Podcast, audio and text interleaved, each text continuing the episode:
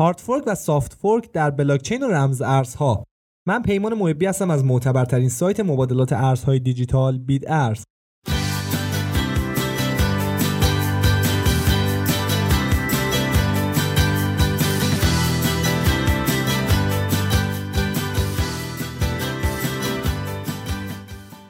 hard fork و soft fork چه هستند؟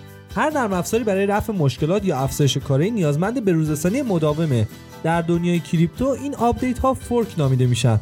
از اونجا که رمز ارزها شبکه های غیر متمرکز هستند، کلیه شرکت کنندگان در شبکه که به عنوان گره یا node شناخته میشن، برای همکاری صحیح در کنار هم باید قوانین یکسانی رو رعایت کنند. این مجموعه قوانین به عنوان پروتکل شناخته میشه قوانین معمولی یک پروتکل عبارتند از اندازه یک بلوک در بلاکچین پاداشی که miner ها برای استخراج یک بلوک می‌گیرند و موارد دیگر در دنیای رمز ارزها دو نوع fork وجود داره hard fork و soft fork. این دو نوع fork اساسا چگونگی عملکرد پروتکل رمز ارزها رو تغییر میدن.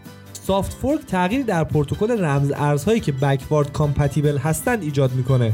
این به این معنیه که گره های بروز نشده تا زمانی که قوانین پروتکل جدید رو نقض نکنن قادر به پردازش تراکنش ها و وارد کردن بلوک های جدید به بلاکچین هستند. تصور کنین یک soft fork قانون جدید ایجاد می‌کنه. که باعث میشه اندازه block از 3 مگابایت به 2 مگابایت کاهش پیدا کنه. گره های قدیمی هنوز هم می‌تونن معاملات رو پردازش و block های جدیدی که حجم اونها 2 مگابایت یا کمتر است رو وارد بلاکچین کنن. اما اگه یک گره قدیمی تر سعی کنه یک block بزرگتر از 2 مگابایت رو وارد شبکه کنه گره های جدیدتر این block رو رد می‌کنن. چون این کار قوانین جدید رو نقض کرده. این کار گره های قدیمی رو ترغیب می‌کنه تا به پروتکل جدید بروز بشن. به این دلیل که اونها به اندازه نسخه های بروز شده کارآمد نیستند یک هارد فورک یک تغییر در پروتکل رمزارزاست که با نسخه های قبلی ناسازگاره.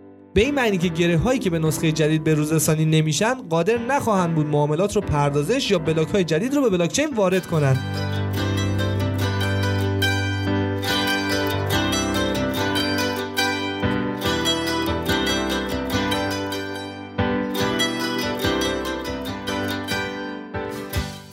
از hard fork می‌تونیم برای تغییر یا بهبود یک پروتکل موجود یا حتی برای ایجاد یک پروتکل بلاکچین مستقل جدید هم استفاده کرد. پروتکلی رو تصور کنین که اندازه block رو از 2 مگابایت به 4 مگابایت افزایش داده. اگه یک گره بروز شده سعی کنه یک بلوک 3 مگابایتی رو به بلاکچین وارد کنه گره های قدیمی تر و بروز نشده این block رو نامعتبر می‌دونن و اون رو رد می‌کنن.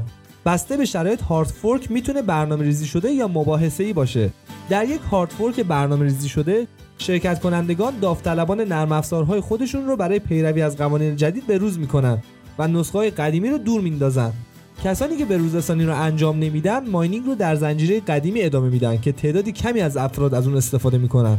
اما اگه hard fork مباحثه ای باشه به این معنیه که اختلاف نظری با انجمن در مورد بروزرسانی وجود داره.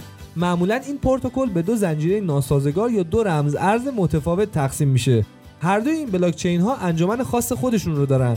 و توسعه دهندگان راهی رو که معتقدن بهترینه رو برای توسعه ادامه میدن. از اونجا که یک fork مبتنی بر یک بلاکچین اصلیه تمام تراکنش های بلاکچین اصلی هم در fork جدید کپی میشن. به عنوان مثال اگه 100 coin از یک رمز ارز به نام coin A داشته باشین و یک hard fork بر اساس اون رمز ارز انجام بدین یک رمز ارز جدید به نام coin B ایجاد شده و همچنین 100 coin از coin B رو در اختیار داریم. با توجه به ماهیت متن باز و همچنین ورود افراد و سازمان های بسیار با اهداف مختلف به فضای رمز ارزها فورک ها همچنان به کارشون که یک پارچه کردن توسعه رمز ارز هاست ادامه خواهند داد. ممنون از اینکه وقتتون رو در اختیارمون قرار دادین. تا پادکستی دیگر بدرود.